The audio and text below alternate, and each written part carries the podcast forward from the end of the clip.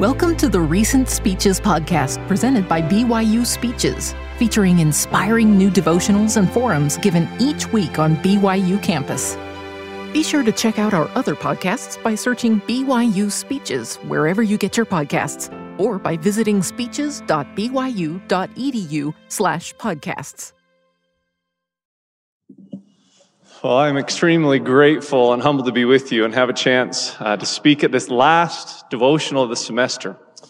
Uh, this invitation is especially meaningful to me because I have three members of my own immediate family who are current students at BYU. A daughter who is a freshman, uh, one who's a sophomore that said this opening prayer, and the third is my wife, Cindy, who is graduating in a few weeks with her master's degree from the Marriott School. Yeah, thank you. I, I say give it up for her.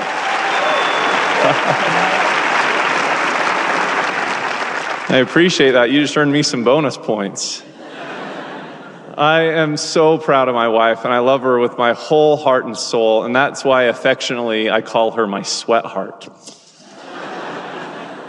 when you have the last name Sweat, you have to roll with it. Well, I want to speak with each of you today, like your members of my own family, about a subject of great importance, and I pray the Spirit can be with us as, as I do so.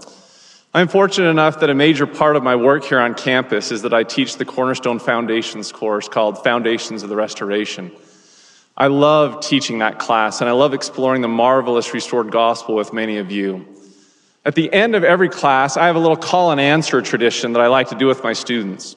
As they get ready to leave, I call out to them, the restoration continues. And as I point to them, they answer back in unison, let us continue in it, like this. All right, so I'll see you guys next week. The restoration continues. Let us continue in it. All right, God bless. Isn't that fun? But we all know it's easier said than done to continue in the ongoing restoration, especially in our day. We're living in a wonderful yet difficult time. One that I think future historians will discuss is among the most spiritually challenging eras in the history of the restored church. And it's not just our church. Uh, there's evidence, abundant evidence, that faith in organized religion in general is slipping, particularly in America. A recent study by the Pew Research Center found that while in 2007, only 16% of Americans did not have a religious affiliation, today it's 30%. In fact, the fastest growing religious affiliation in America is no religious affiliation at all. And much of the growth of the non religious has come from the rising generations. The Pew Center reported that younger adults are less likely to identify with religion than older adults, particularly in North America and Europe.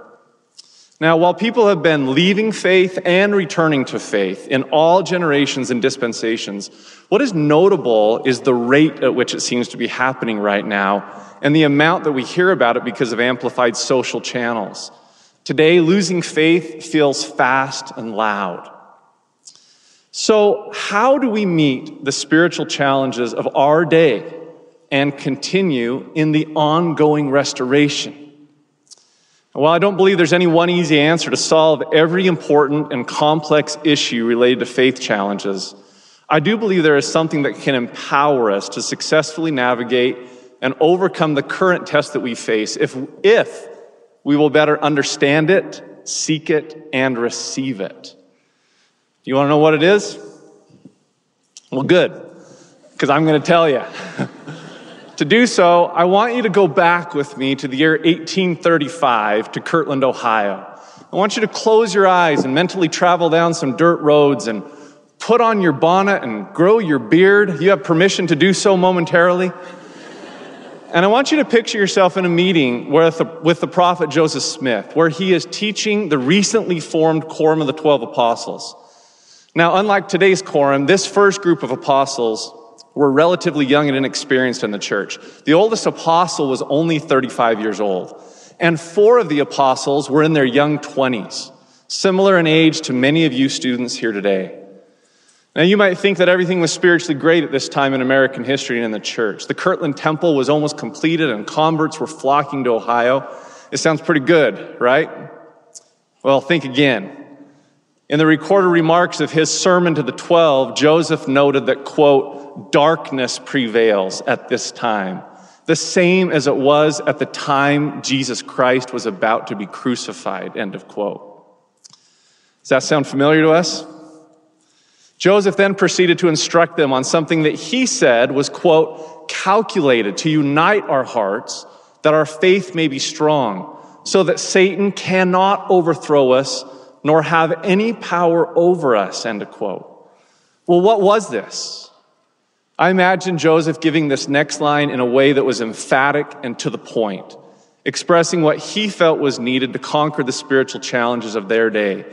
The prophet said, quote, you need an endowment in order that you may be prepared and able to overcome all things, end of quote. That was the key for them, and I believe it can be the key for us also. We need an endowment an endowment of power. Now, let's be careful here so that we don't misunderstand. When you hear the word endowment, what comes to your mind? What do you envision? It's likely that as I ask those questions, many of you pictured a priesthood ceremony in the temple. And that's normal because that's how we often use the word. But if I can, I want to shift our thinking to understand endowment a little differently. When Joseph Smith said that we needed an endowment to overcome the spiritual challenges that we face, he wasn't saying we needed a religious ceremony. What he meant was we needed an endowment of spiritual power or a heavenly gift of divine knowledge, experience, capacity, and ability. That's how he in the scriptures often described the word endowment as a heavenly bestowal of spiritual power. To say it another way, there is a difference between endowment and the presentation of the endowment. The endowment is a divine power, and the presentation of the endowment is an authorized religious ceremony that facilitates that power. If you and I can understand that one concept alone, I believe our time together today would have been well worth it. Our Savior revealed that, quote, in the ordinances of the priesthood, the power of God is, of godliness is manifest, end of quote. Another word for manifest is to present or to show something. The ordinances manifest or they present us with the unique covenant opportunities to access the power that God is offering but we receive and maintain that power through righteous living. Sometimes people participate in the endowment ceremony and they may not really understand it at first, or they don't feel much different after they leave the temple from before they entered. But we don't get endowed with power in a few hours.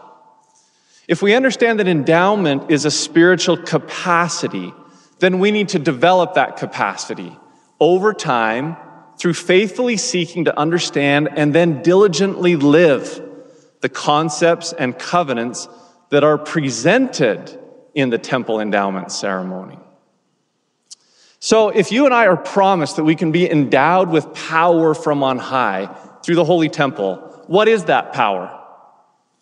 What does it look like in everyday life? What new or greater power or capacity can you have and I have that we otherwise wouldn't? Well, as I've prepared for this devotional, I've asked many people these questions, and I've been touched at the profound answers that I've heard from some.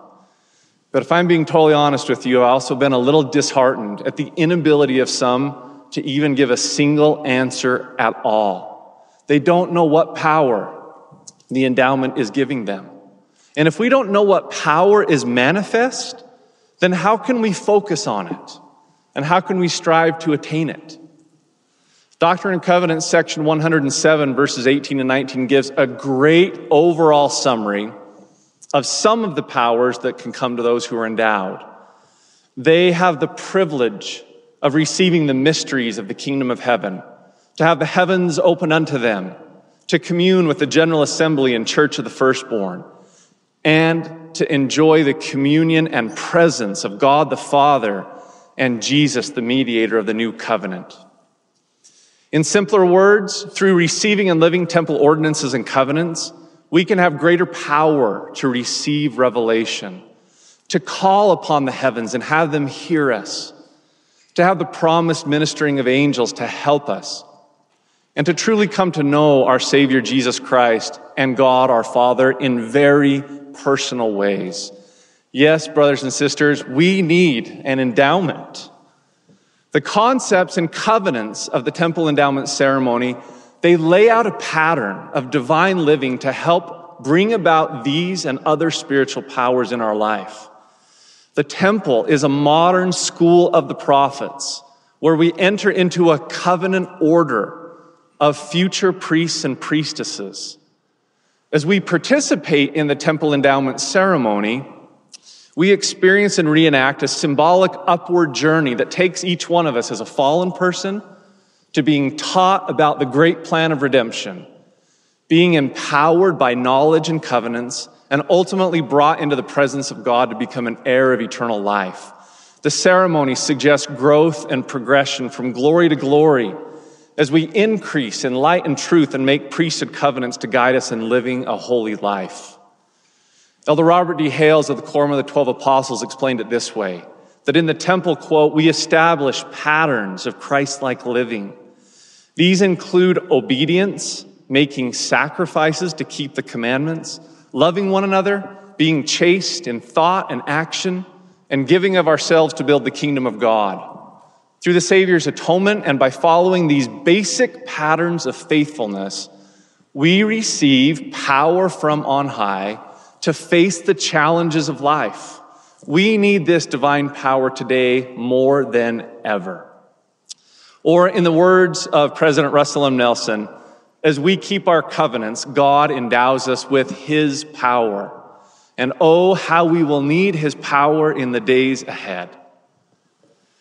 To show how the major temple covenants can facilitate the spiritual power that we so desperately need, I'm going to describe five challenges that we might face as we continue in the ongoing restoration and how these five temple covenants can address them. These five covenants, by the way, have been publicly published by the church in numerous places, and church leaders encourage us to understand them. So, if you will, right now, come back with me to the present and take off those bonnets and shave that beard, keep that honor code. And let's look at how these covenants can empower us to meet some of the challenges that we're facing today. We live in a time that almost worships individuality, highlighted by the profound modern philosophical slogan of, hey, you do you. We are force fed night and day across social media, mass marketing, and political agendas with well intended messages like follow your own path don't let anyone tell you what to do. Be independent. Have it your way. These self affirming but self centric messages can be worthwhile in small doses, given the situation. But consumed at today's societal rate, we may be overdosing on ourselves. Christian theologian George MacDonald called the attitude of, quote, being my own king and my own subject doing whatever I am inclined to do, from whatever quarter may come the inclination, one of the principles of hell. End of quote. Well, why? Because it stands in such stark contrast to Jesus' perfect, lifelong submission to God, defined by not my will, but thine be done.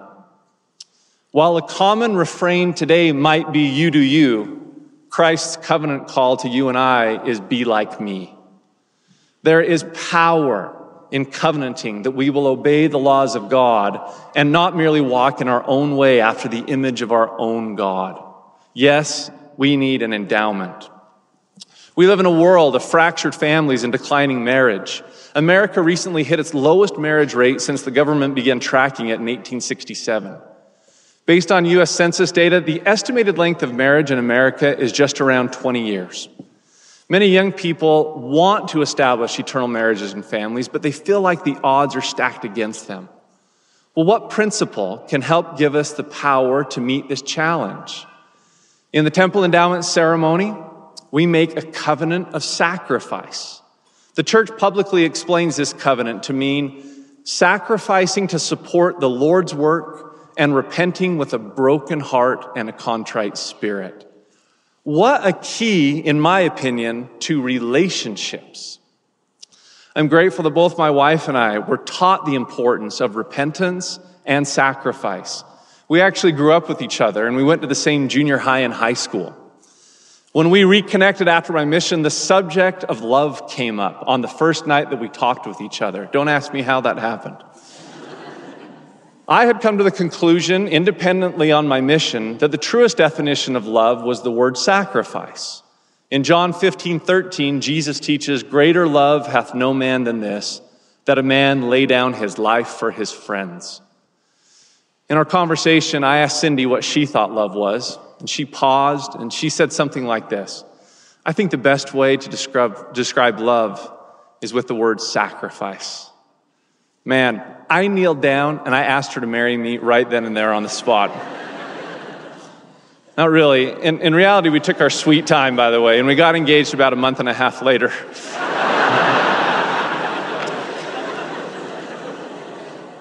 We've now been happily married for almost 25 years. And that doesn't mean, by the way, it hasn't been without some challenges. All marriages and relationships have them. But our covenant of sacrifice with God has motivated us to lay down our selfish lives to build our family life and thus build the kingdom. That's true in any relationship. There is enduring power in learning that enduring love for God and others is grown in the soil of sacrifice. Yes, we need an endowment, brothers and sisters. We are living in an exciting yet challenging time of important social and political questions. There are compelling voices, sometimes heading in different directions each of whom are equally convinced of the virtue of their own position. A faith challenge can come when a personal view conflicts with church teachings. Well, how do we handle this? The issue isn't whether we may think differently.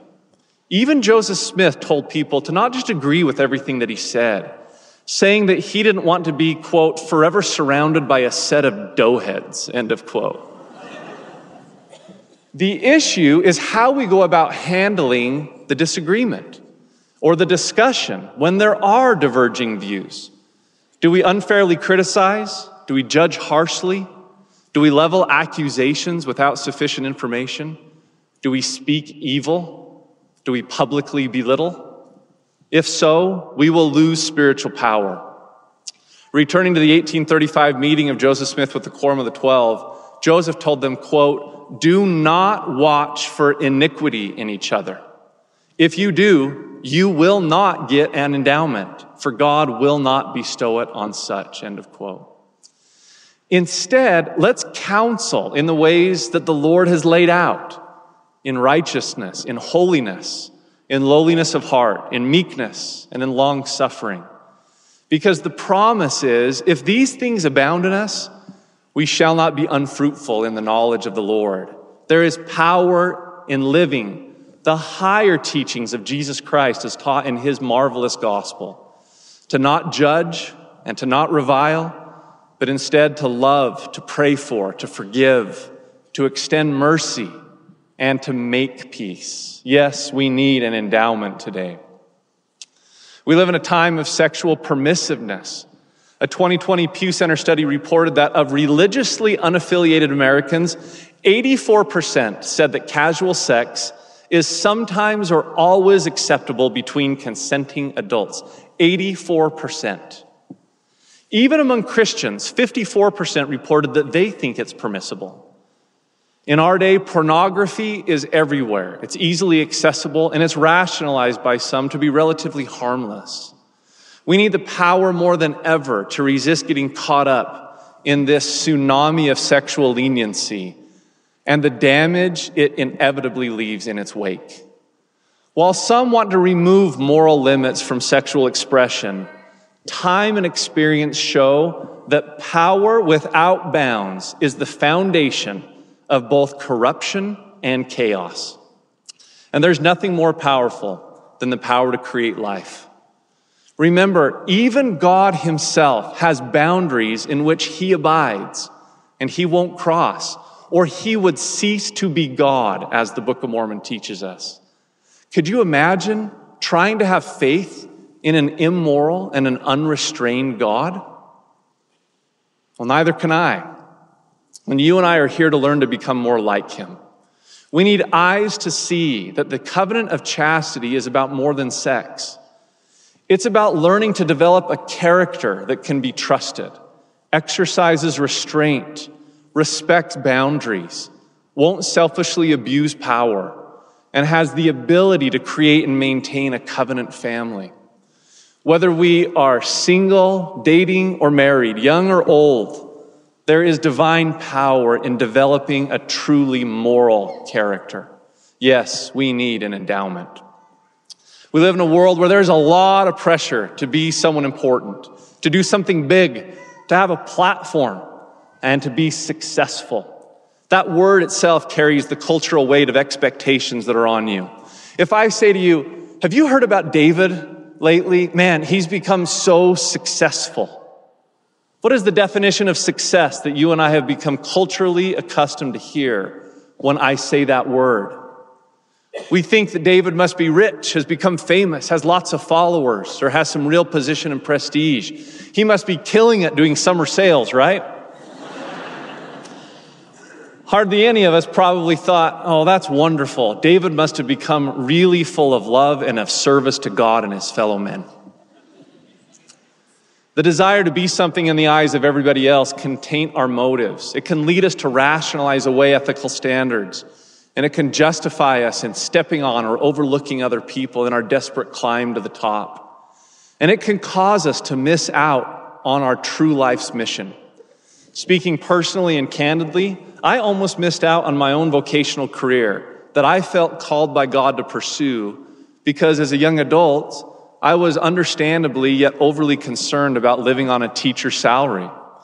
I rationalized to myself that I wanted wealth and prestige so that I could do good things and provide opportunities for my family. But if I'm being honest with you, pride and my own desire to be praised by others were also part of the equation. And they were tainting my heart and my motives. And I'm grateful that God corrected me in many ways. Now, don't get me wrong this isn't about money and fame and position and prominence. Many great saints have all of those and more. That's not the issue. The issue is about what we love and where our heart is. The temple teaches us as its highest pinnacle covenant to consecrate our entire lives to God, dedicating and making holy our time, talents, and means to do His will and to build up His kingdom. It teaches us to love and to serve others and to offer of our abundance to help those in need. For all of us who are here today who may be uncertain about our major, yes, I'm talking to you who have switched it four times. The temple tells you what to major in. Major in consecration. And as you dedicate your heart to love and serve God and your fellow men, you will know what to do with your time and talents and gifts that you've been so abundantly given by God. There is power in consecrating our life in the service of God and His children that enables us to find our personal path and our purpose. Yes, sisters and brothers, we need an endowment. Now, these are just a few examples here that I've mentioned. There are so many more ways that you and I can be endowed with power through learning and then diligently living the covenant, covenants and concepts that are communicated through the temple endowment ceremony. After a recent endowment session, I sat down and I privately wrote 40 spiritual powers that I felt the endowment could facilitate in my life if I would follow its holy teachings. And that barely scratches the surface, in my opinion. There is so much that an all powerful God wants to bestow upon his covenant children. Now, we may be tempted to think that this kind of power only applies to certain people or to other people. But remember that God's power is very personal and can be received by everyday saints like you and me if we will learn the patterns and implement the covenant concepts. Let me illustrate for you literally with an illustration. Some of you may know that I'm an artist and that I paint religious themes. See this painting of Jesus right here? Well, I didn't paint that one. Guess what? A seven year old painted it who has never painted Jesus before in her life. Now, how did she do that? Even more amazing, she painted it in an hour. And it's not because she's a modern day Monet.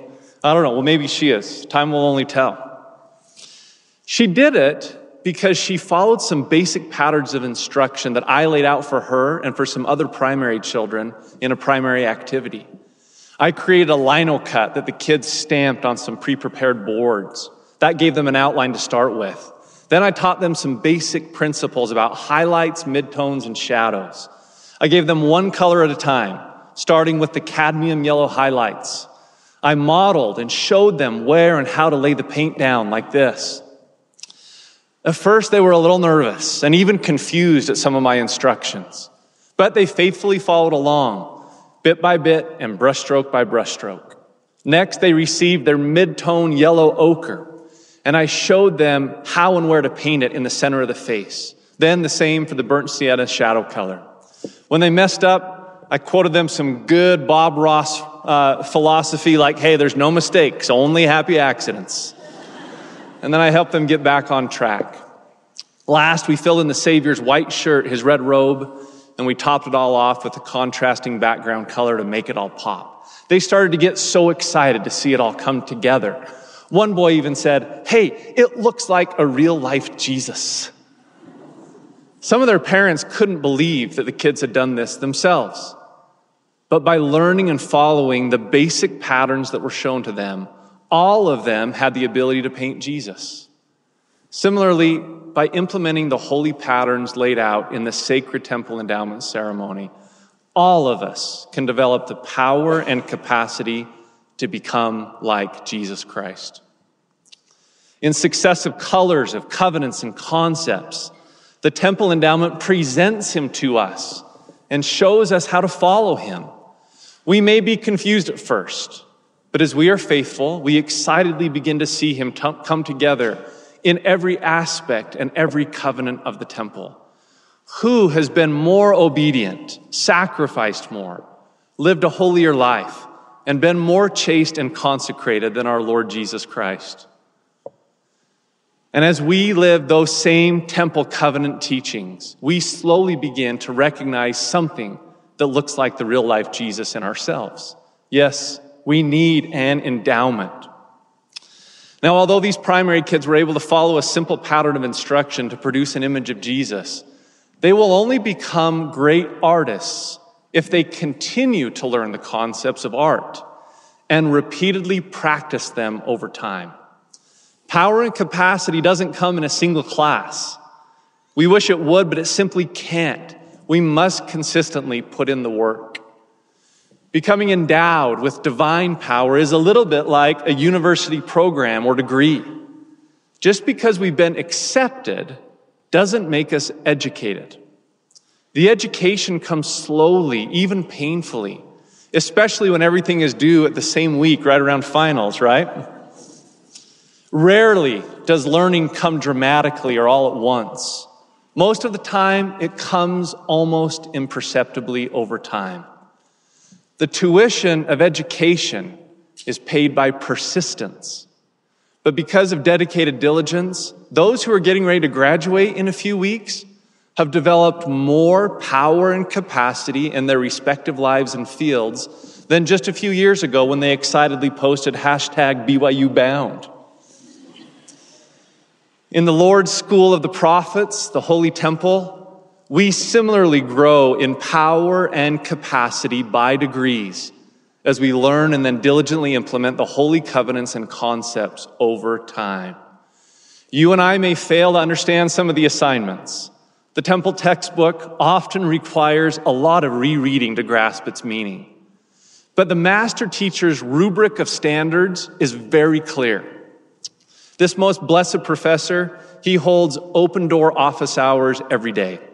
And he is more than happy to revise your grade as you redo the assignments again and again as you try to figure things out. He believes in mastery learning, and his semester never ends. But for heaven's sake, stop skipping or sleeping through his class. And don't you dare drop out because you think it's too hard, or it's too confusing, or it's not for you. Go to his class again and again and let him teach you. You will find yourself learning and growing and becoming endowed with more divine power and capacity as you do so. Yes, we need an endowment. So, my dear friends, the restoration continues. Make the choice today that you will continue in it. You will need an endowment of spiritual power and capacity to do this.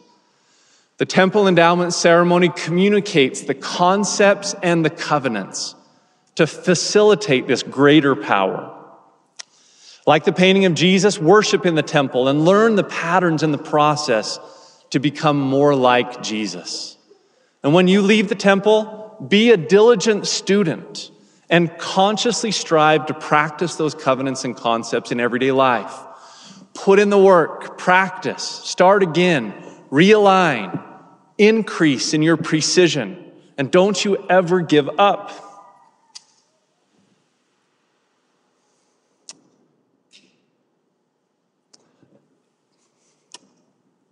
Don't ever, ever give up. God does not give up on you. Don't you give up on Him. As you and I act in faith, God promises us to truly endow us with His power, even the power necessary to overcome the spiritual challenges of our day so that one day we can enter into the presence of God and receive a fullness, a fullness, comprehend that, of His exalted blessings. Let us go forth and truly receive, truly receive our endowment, even an endowment of increased spiritual power. Are you willing and ready to do so and thus continue in the ongoing restoration? If you are, remember how I close each class? Well, I want to close this big devotional together in the same way. I'm going to say the restoration continues, and when I want, when I point to you, I want to say, I want you to say, let us continue in it. You ready? The restoration continues. Awesome. I invite us all to do so through the temple endowment of power and in the sacred name of our Lord and Savior, even Jesus the Christ. Amen.